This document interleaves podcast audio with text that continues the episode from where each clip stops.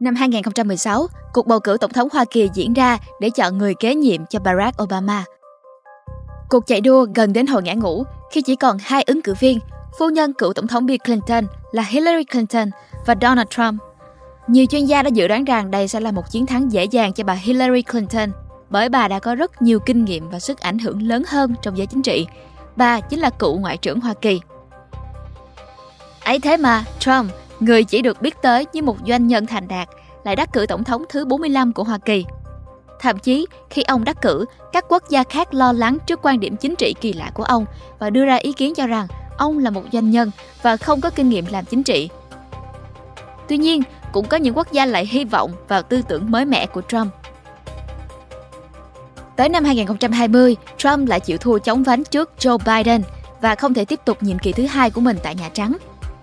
Hiện tại, chúng ta vẫn chưa thể kết luận được Donald Trump hay Joe Biden hoàn thành xuất sắc vai trò của mình hơn, nhưng những gì Donald Trump đã làm được trong nhiệm kỳ của mình là không thể phủ nhận. Theo số liệu của Bộ Kinh tế Hoa Kỳ, GDP của Mỹ tăng 29% từ năm 2016 đến năm 2019. Với cá tính mạnh mẽ, Trump vẫn được sự ủng hộ của một số bộ phận lớn người dân Mỹ. Theo khảo sát của Gallup vào năm 2021, tỷ lệ ủng hộ Trump trong cộng đồng đảng Cộng hòa vẫn rất cao, khoảng 82%, có thời điểm lên tới 93% vào năm 2020. Điều này khiến Trump hoàn toàn có khả năng để tiếp tục tranh cử vào năm 2024. Tuy vậy, mới đây, Donald Trump đã bị bắt vào ngày 4 tháng 4 và bị truy tố cho 34 cáo trạng khác nhau, khiến ông trở thành cựu tổng thống đầu tiên bị truy tố hình sự trong lịch sử. Tại sao Donald Trump lại bị truy tố? Sự kiện này có ảnh hưởng tới cuộc chạy đua tới ghế tổng thống trong nhiệm kỳ tiếp theo hay không? Hãy cùng tác giả Minh HD tìm hiểu cụ thể về vụ việc này, hay rộng hơn là toàn bộ cuộc đời và sự nghiệp của Donald Trump trên bài viết đã được đăng tải trên website của Spy Room nhé.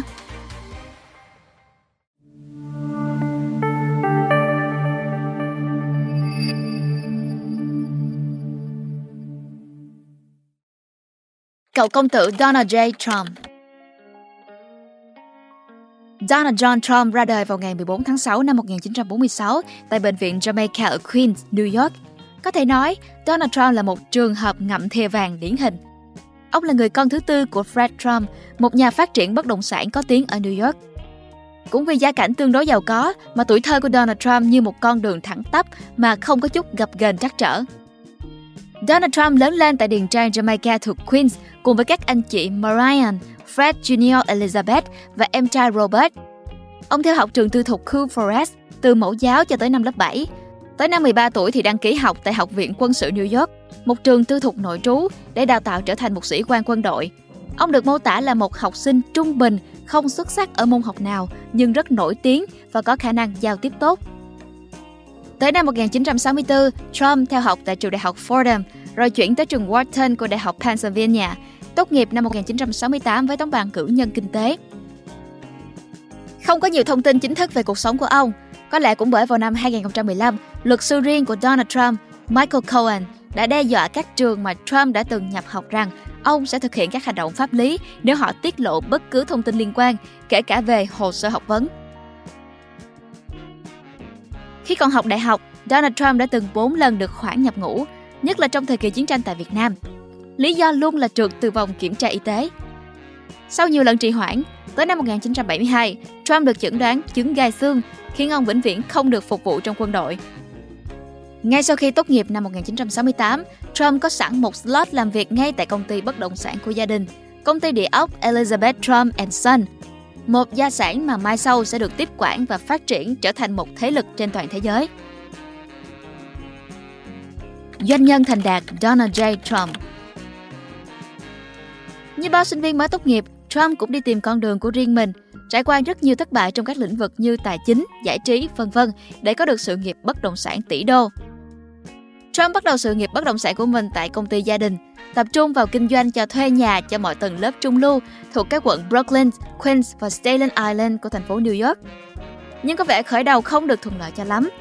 Một trong những dự án đầu tiên của Trump là việc cố gắng phục hồi khu chung cư Swepton Village đang gặp khó khăn tại Cincinnati, Ohio mà cha ông Fred Trump đã mua lại thông qua đấu giá đối với giá 5,7 triệu đô la vào năm 1962, tương đương 57 triệu đô vào năm 2023. Tuy vậy, dự án này không thành công và kết thúc bằng việc bị bán đấu giá. Một khoảng thời gian sau, ở tuổi 23, Trump tỏ rõ hứng thú của mình vào lĩnh vực kinh doanh giải trí.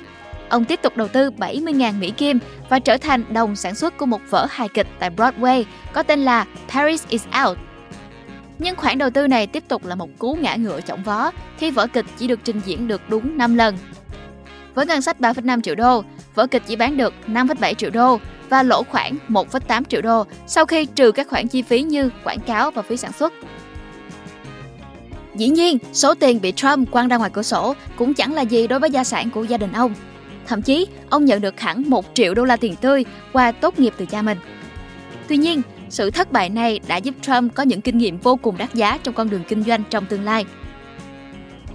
Donald Trump chính thức trở thành chủ tịch của công ty vào năm 1971 và bắt đầu tái cấu trúc công ty thành Trump Organization như một dạng công ty mẹ, mở rộng hoạt động đến rất nhiều lĩnh vực khác nhau về sau. Có nhiều yếu tố đã góp phần vào thành công của Donald Trump mà không phá đổ cơ nghiệp của ông bà để lại. Đầu tiên, Fred Trump đã cho con trai của mình học và làm việc trong lĩnh vực bất động sản từ khi còn rất trẻ. Khi ông ấy qua đời, Donald Trump đã sớm tiếp quản và phát triển thêm các dự án của cha mình. Trong khoảng thời gian này, Trump đã học được tầm nhìn chiến lược và khả năng phân tích kinh doanh sâu sắc từ cha, giúp ông đưa ra quyết định đúng đắn và nhanh chóng. Nhờ đó mà Donald Trump đã có thể nắm bắt những cơ hội một cách chính xác để mở rộng Trump Organization ra nhiều lĩnh vực khác nhau. Cụ thể, ông đã đầu tư vào khách sạn, sòng bạc, sân golf, sân bay và nhiều lĩnh vực khác. Có thể kể tới một vài cái tên nổi bật như khách sạn Trump International Hotel and Tower tại New York, sân bay quốc tế Trump National ở Bắc Carolina, sân golf Trump National Golf Club ở Los Angeles, sòng bạc Trump Taj Mahal ở New Jersey và không thể thiếu được tòa nhà Trump Tower tọa lạc ở giữa New York. Bên cạnh đó, Trump cũng có khả năng quản lý và truyền cảm hứng rất tốt đối với đội ngũ nhân viên nhờ vào sự tâm huyết và cá tính lãnh đạo mạnh mẽ của mình. Ông cũng chẳng ngại ngần biến cá tính bản thân trở thành một thương hiệu cá nhân riêng và quảng bá rộng rãi và hiệu quả. Gương mặt của Donald Trump xuất hiện dày đặc trên các phương tiện truyền thông đại chúng trước cả khi ông tham gia vào chính trường. Donald Trump là nhà sản xuất và chủ sở hữu của một loạt các chương trình truyền hình thực tế nổi tiếng như The Apprentice và The Celebrity Apprentice, hay tự mình tổ chức các cuộc thi hoa hậu lớn như Miss USA, Miss Teen USA và đặc biệt nhất là Miss Universe, vốn là cuộc thi sắc đẹp được chú ý nhất hàng năm. Và hẳn các bạn vẫn nhớ về những lần mà Donald Trump xuất hiện với những vai cameo trong các bộ phim đình đám như Home Alone 2 hay Zoolander. Donald Trump là một người rất tự tin, trực tiếp và thẳng thắn, thường xuyên tập trung vào việc xây dựng hình ảnh của mình và sử dụng các phương tiện truyền thông để thể hiện sự ảnh hưởng. Ông thường xuyên sử dụng ngôn ngữ cứng rắn và thể hiện sự kiên quyết trong quan điểm, đôi khi cũng có sự thô lỗ và gây tranh cãi. Ngoài ra, ông cũng có xu hướng áp đặt ý kiến của mình lên người khác và thường tỏ ra ít khoan nhượng trong việc thương lượng. Các kinh nghiệm của Trump trong việc đàm phán và kinh doanh cũng đã được đúc kết trong những cuốn sách do chính ông viết. Không ít trong số đó nằm trong danh mục bán chạy của các nhà xuất bản, trong đó bao gồm The Art of the Deal, nghệ thuật đàm phán, cuốn sách phát hành vào năm 1987 nói về cách thực hiện các thương lượng, xây dựng các mối quan hệ và tìm kiếm cơ hội kinh doanh. Trump, The Art of the Comeback, Trump, nghệ thuật trở lại, cuốn sách phát hành vào năm 1997 nói về cách mà Trump vượt qua khó khăn trong sự nghiệp kinh doanh của mình. Trump, How to Get Rich, Trump, làm sao để giàu có, Cuốn sách phát hành vào năm 2004 nói về cách mà Trump đã đạt được thành công trong kinh doanh và đưa ra các lời khuyên cho người đọc muốn trở nên giàu có. Think Big and Kick Ass in the Business and Life Nghĩ lớn và hành động lớn trong kinh doanh và cuộc sống. Cuốn sách phát hành vào năm 2007 nói về các chiến lược và kỹ năng cần thiết để đạt được thành công trong kinh doanh và cuộc sống. Nhưng dù sao, tính cách mạnh của Trump cũng giúp ông được lòng nhiều người, mất lòng cũng không ít. Dù sao thì đây cũng sẽ là điểm gây tranh cãi rất lớn trong khoảng thời gian mà Trump làm tổng thống trong tương lai. Từ khi được Donald Trump tiếp quản, doanh thu của công ty đã có sự khởi sắc. Theo một báo cáo của The New York Times vào năm 2018, khi Trump tiếp quản tập đoàn vào những năm 1970, tổng doanh thu của tập đoàn là khoảng 75 triệu USD, trong đó khoảng 10 triệu USD đến từ bất động sản.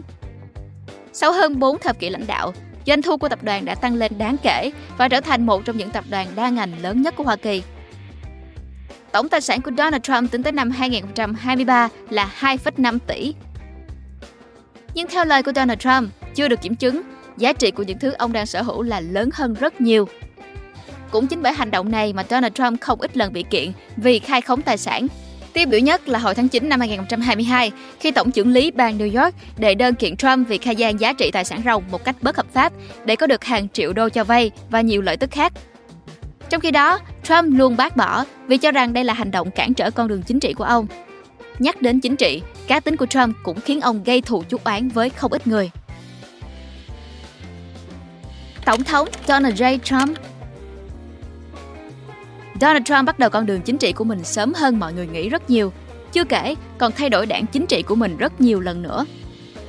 Từ năm 1987, ông đã bắt đầu gia nhập là thành viên của đảng Cộng Hòa, sau đó về đảng độc lập vào năm 1999, chuyển sang đảng Dân Chủ vào năm 2001, rồi lại quay về đảng Cộng Hòa vào năm 2009.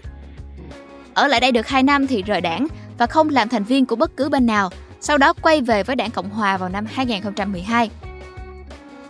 Donald Trump đã có ý định tham gia vào chính trường từ tận những năm 1988. Tuy vậy, Trump khi đó chỉ nhắm tới những vị trí thuộc cấp địa phương, chứ không tranh cử tổng thống. Lúc này, ông có gặp mặt Lee Atwater, một chính trị gia và cũng là người lên kế hoạch cho các chiến dịch của Ronald Reagan hay Bush cha. Trump bày tỏ nguyện vọng với ông, mong muốn trở thành bạn đồng hành của Bush cha, khi đó vẫn đang là ứng cử viên cho vị trí tổng thống. Yêu cầu này khiến cho Bush cảm thấy kỳ lạ và không thể tin nổi. Tất nhiên là yêu cầu bị từ chối, còn người đồng hành và trở thành phó tổng thống nhiệm kỳ đó chính là Dan Quayle. Cho tới tận năm 2000 thì Trump mới bắt đầu tiến hành tranh cử thông qua các cuộc bầu cử sơ bộ tại California và Michigan để được đề cử làm ứng viên thuộc đảng cải cách cho cuộc bầu cử tổng thống Hoa Kỳ. Nhưng sau đó thì rút lui khỏi cuộc đua. Một cuộc thăm dò vào năm 1999 đã được tổ chức để đưa Trump lên bàn cân cùng với các ứng viên đảng Cộng Hòa, khi ấy là Bush con, cùng với các ứng viên đảng Dân Chủ Al Gore cho thấy Trump nhận được 7% số người ủng hộ so với 93% của hai người còn lại. Cho thấy việc Donald Trump trở thành tổng thống vẫn là một điều gì đó rất xa vời và không khác gì một trò đùa cả. Cực chẳng đã, năm 2011, Trump được dự đoán sẽ là tham gia chạy đua với Barack Obama cho cuộc bầu cử năm 2012 bởi ông đã có bài phát biểu tại hội nghị hành động chính trị bảo thủ CPAC cũng như có những bài phát biểu ở các bang sơ bộ nhưng tới tháng 5 năm 2011, Trump tuyên bố không tranh cử và ủng hộ đối thủ hàng đầu của Obama là Mitt Romney. Và kể cả nếu Trump có tham gia đi chăng nữa, thì công chúng cũng không nhìn nhận nghiêm túc về hành động này vào thời điểm ấy. Trump tỏ ra mình là một người theo chủ nghĩa cực đoan và bảo thủ trong nhiều vấn đề, bao gồm di dân, thương mại, quan hệ quốc tế và những vấn đề liên quan đến quyền sở hữu vũ khí. Ông cũng tỏ ra là một người ủng hộ chủ nghĩa dân túy và đã triển khai nhiều chính sách chống lại tội phạm và người nhập cư phi pháp. Tuy nhiên, phương châm chính trị của ông thường được chỉ trích là không đồng nhất và không nhất quán. Trang HuffPost nhận xét, bởi Donald Trump là người nổi tiếng và truyền thông thì đang quá vị tha với chủ nghĩa chính trị cần được tiến hóa của ông. Chưa kể, ông ấy còn đang sử dụng các mối quan hệ để tối ưu sự nổi tiếng của bản thân. Bài phát biểu của ông ta toàn những câu nói tầm phào kiểu Tôi đã quá quen với việc chiến thắng và đó là điều mà đất nước này cần. Donald Trump tiếp tục tuyên bố ứng cử vào tháng 6 năm 2015 và liên tục chạy những cuộc vận động tranh cử ở bang Arizona. Tới năm 2016, danh tiếng của Trump cùng những tuyên bố cường điệu và thực tế đó đã mang lại cho ông sự chú ý đáng kể từ các phương tiện truyền thông. Từ đó mà vị thế của Trump được nâng cao, lấy được lợi thế trong cuộc bầu cử sơ bộ của đảng Cộng hòa. Các tuyên bố Make America Great Again trong các chiến dịch sau đó của Trump, cụ thể ra thì cũng mập mờ và không rõ ràng. Tờ Los Angeles Times viết, chưa bao giờ trong lịch sử chính trị hiện đại có một ứng cử viên chính đưa ra nhiều tuyên bố sai sự thật thường xuyên như Donald Trump. Bởi vậy mà chiến dịch tranh cử của Trump không được các nhà phân tích chính trị coi trọng. Cho đến lúc Trump trở thành một trong những người dẫn đầu và được tuyên bố là ứng cử viên của đảng Cộng hòa, giới chính trị vẫn cho rằng khả năng chiến thắng của Donald Trump là con số không tròn chỉnh. Minh chứng là trong hầu hết thời gian cuộc bầu cử diễn ra, Hillary Clinton luôn dẫn trước Trump về điểm thăm dò trung bình trên toàn nước Mỹ. Nhưng tới tháng 7, khoảng cách dần bị thu hẹp, khiến nhiều người phải suy nghĩ về khả năng đắc cử của Trump. Có thể ông không được lòng giới chính khách, nhưng ông lại được lòng phần lớn người dân Hoa Kỳ, dẫn đến chiến thắng có thể coi là bất ngờ nhất lịch sử các cuộc bầu cử tổng thống. Có nhiều lý do để Donald Trump chiến thắng, nhưng có thể tóm gọn một số như sau. Thị trường bất động sản là một nhà phát triển bất động sản và doanh nhân thành công, Donald Trump có thể thu hút những cử tri đang gặp khó khăn về kinh tế bởi ông cho rằng ông hiểu rõ về kinh doanh và có thể giúp đỡ đất nước. Sự phát triển của dòng chính trị bảo thủ Donald Trump là một ứng viên đại diện cho sự bảo thủ trong chính trị, với các cam kết giữ vững quan điểm cũng như chính sách của đảng Cộng Hòa. Sự phát triển của phong trào chống toàn cầu hóa và di dân Donald Trump đã tận dụng cảm xúc của những người Mỹ lo lắng về việc mất đi công việc do cạnh tranh với các quốc gia ngoài và vấn đề về di dân trái pháp luật bằng cách cam kết xây tường biên giới với Mexico và đưa ra các cam kết về thương mại và di dân. Sự hỗ trợ của một số tầng lớp dân chủ không hài lòng với đảng Dân Chủ. Bà Hillary Clinton, ứng cử viên của đảng Dân Chủ, bị cho là kẻ tham nhũng và thường xuyên lấn lướt các vấn đề liên quan đến an ninh quốc gia trong suốt chiến dịch của mình. Sự ảnh hưởng của các trang mạng xã hội trong cuộc bầu cử tổng thống Hoa Kỳ năm 2016, các trang mạng xã hội như Facebook, Twitter, YouTube đã phát triển một phong trào ủng hộ Donald Trump thông qua việc lan truyền các thông điệp và tin tức có lợi cho ông trên mạng xã hội này. Ngày 8 tháng 1 năm 2016, Trump nhận được 306 phiếu đại cử tri so với 232 của Hillary, khiến ông trở thành tổng thống đầu tiên không phục vụ trong quân đội, cũng như không nắm giữ bất cứ vị trí văn phòng chính phủ nào trước đây khi trở thành tổng thống. Tổng thống Donald J. Trump Donald Trump được đánh giá thấp hơn rất nhiều so với Hillary Clinton, nhưng bằng một cách nào đó mà ông vẫn chiến thắng. Điều này dẫn tới sự nổi giận của một bộ phận người dân nước Mỹ, chủ yếu là giới nữ, chăm ngò cho các cuộc biểu tình tại các thành phố lớn những ngày sau cuộc bầu cử. Trong ngày dẫn chức của Trump, ước tính có khoảng 2,6 triệu người trên toàn thế giới, nửa triệu nếu chỉ tính riêng ở Washington DC, thực hiện các cuộc tuần hành để phản đối kết quả. Hầu hết đều công khai chỉ trích chính phủ Hoa Kỳ đã tham nhũng để dàn xếp kết quả bầu cử.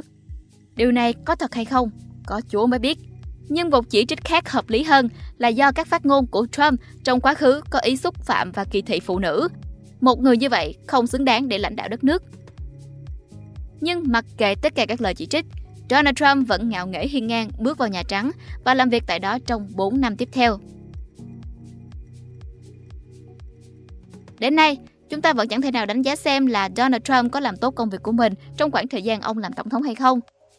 Tôi cũng chẳng thể trả lời được câu hỏi đó, nhưng tôi có thể phân tích được những điều mà Trump làm được và chưa làm được. Về mặt tích cực, trong năm 2017, Trump đã ký một dự luật giảm thuế lớn, giảm thuế cho doanh nghiệp và các cá nhân giàu có. Điều này đã giúp tăng tốc độ tăng trưởng kinh tế và giúp các công ty trở nên giàu có hơn. Trong thời gian Donald Trump làm tổng thống từ năm 2017 đến năm 2021, GDP của Hoa Kỳ có xu hướng tăng. Năm 2017, GDP là 19,4 ngàn tỷ đô la Mỹ và tăng lên 21,4 nghìn đô la Mỹ vào năm 2019, trước khi giảm xuống 20,9 nghìn tỷ đô la Mỹ vào năm 2020 do ảnh hưởng của đại dịch Covid-19. Tuy nhiên, GDP của Hoa Kỳ vẫn cao hơn so với năm 2016, trước khi Trump đắc cử tổng thống. Bên cạnh những chính sách giảm thuế, Trump cũng đưa ra các biện pháp cải thiện tình hình an ninh biên giới và ngăn chặn người nhập cư bất hợp pháp vào nước Mỹ. Hẳn là tất cả mọi người vẫn nhớ đến việc Trump liên tục vận động xây tường như trong Attack on Titan để ngăn cách Hoa Kỳ và Mexico nhằm ngăn dòng người nhập cư và các loại hàng cấm qua biên giới. Kế hoạch này yêu cầu kinh phí lớn, đồng thời vấp phải nhiều phản đối và tranh cãi. Thành ra việc xây tường chỉ dừng lại ở trên giấy tờ. Nhưng ít nhất là Trump không mỏm về việc cải thiện an ninh.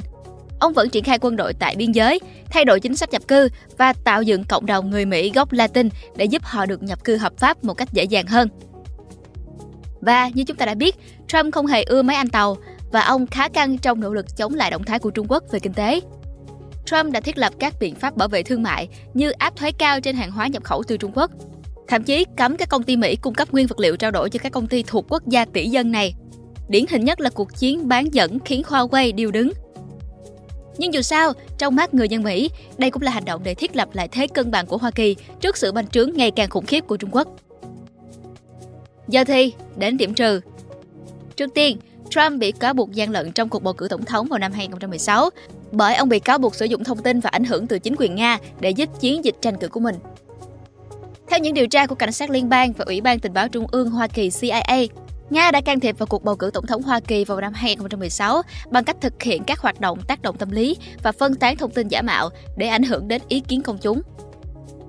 Nga được cho là đã tuyên truyền các tin tức giả mạo về hai ứng viên chính trong cuộc bầu cử là Donald Trump và Hillary Clinton và cũng đã xâm nhập vào hệ thống máy tính của đảng Dân Chủ để lấy thông tin và tiết lộ thông tin này. Một số người cho rằng việc can thiệp của Nga đã ảnh hưởng đến kết quả cuộc bầu cử tổng thống vào năm 2016.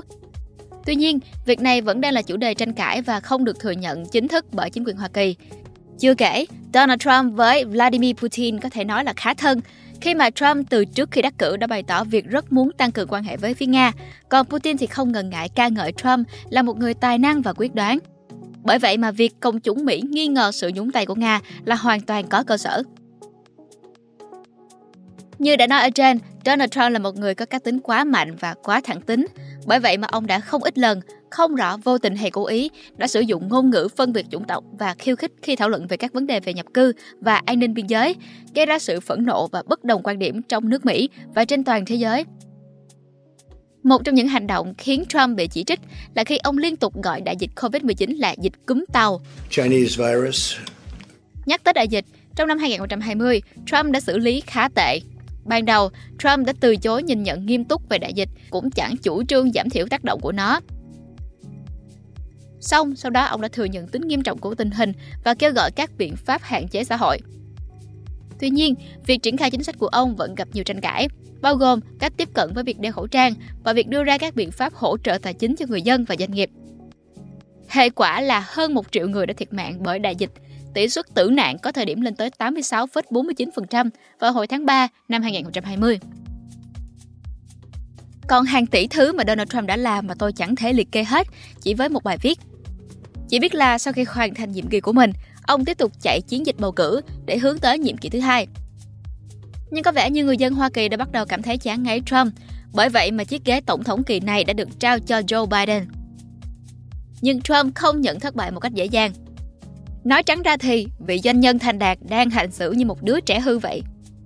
Từ vụ Trump đã bí mật liên hệ với Tổng thống Ukraine Volodymyr Zelensky nhằm điều tra về những hành động tài chính bất thường của Hunter, con trai của Joe Biden, cho tới vụ cổ suý người ủng hộ biểu tình tại Điện Capitol vì không chấp nhận kết quả là Biden đã chiến thắng.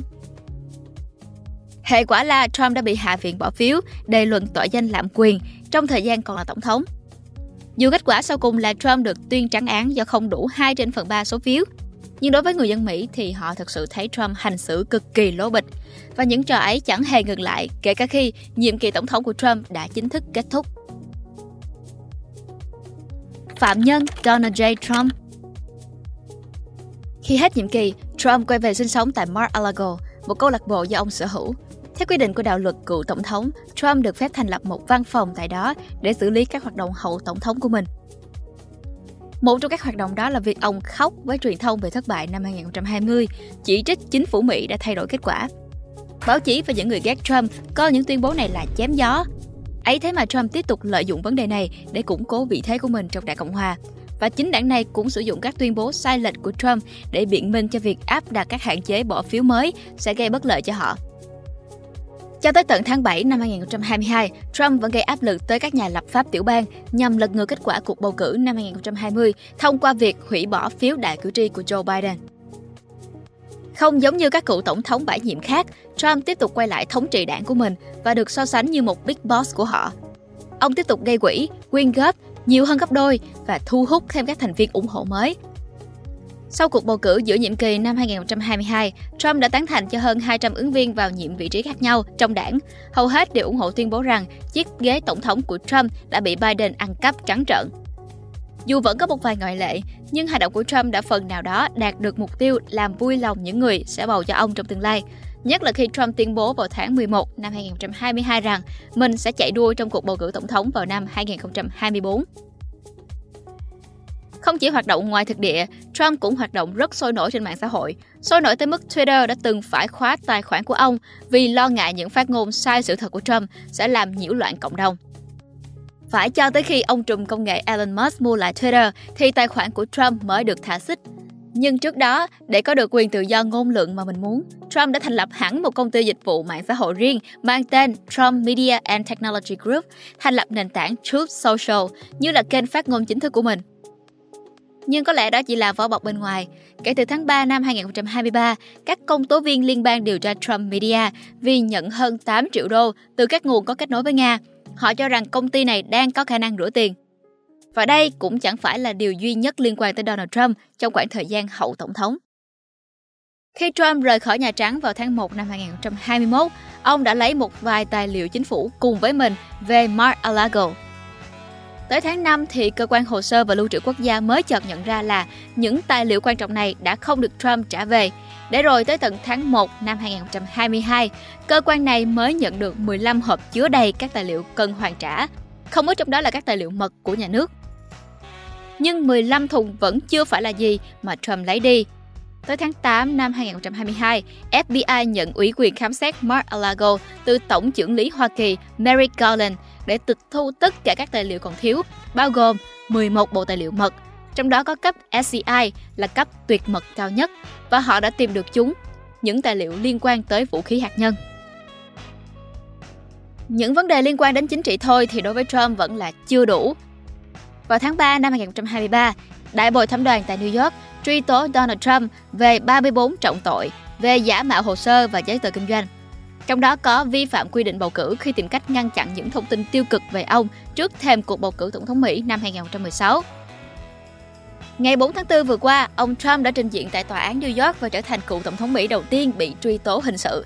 Trong bối cảnh các công tố viên cáo buộc ông đã chi tiền để cho hai phụ nữ để ngăn chặn những thông tin bất lợi về mình.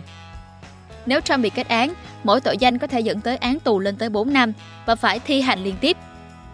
Ông Trump không thừa nhận bất kỳ tội danh nào và tuyên bố sẽ tiếp tục tranh cử với hãng tin Fox News bất chấp việc mình đang bị truy tố. Không rõ ràng đối với bản thân Donald Trump, việc ông bị truy tố có nghiêm trọng đến vậy hay không, khi ông vẫn giữ nguyên cá tính của mình và hành động rất hề trước mặt công chúng. Như việc phát ngôn rằng, nghe này, chúng ta có thể sẽ phải đối mặt với Thế chiến thứ ba nếu những người đứng đầu không kiểm soát được hành vi của họ. Tôi tin rằng đây là thời điểm nguy hiểm nhất trong lịch sử nhân loại. Chắc chắn rằng đây là lời công kích trực diện tới Joe Biden. Qua đây, chúng ta hoàn toàn có thể đặt ra giả thuyết rằng chính phủ Mỹ nói chúng đang thực sự muốn diệt trừ Donald Trump vì ông đã dám đứng lên và nói sự thật. Nhưng cũng có thể, chính Trump cũng đang không biết bản thân đang nói gì và làm gì. Vậy, ý kiến của bạn về Donald Trump ra sao? Ông ta là một doanh nhân, một chính trị gia thông thái hay chỉ là một gã hề không hơn không kém? Hãy cho chúng mình biết dưới phần comment nhé! Nếu các bạn thích nội dung này, hãy subscribe cho Spy Room để cập nhật thêm nhiều video thú vị hơn nữa. Còn mình là Nguyễn Lê Minh Thi. Xin chào và hẹn gặp lại các bạn trong những video lần sau.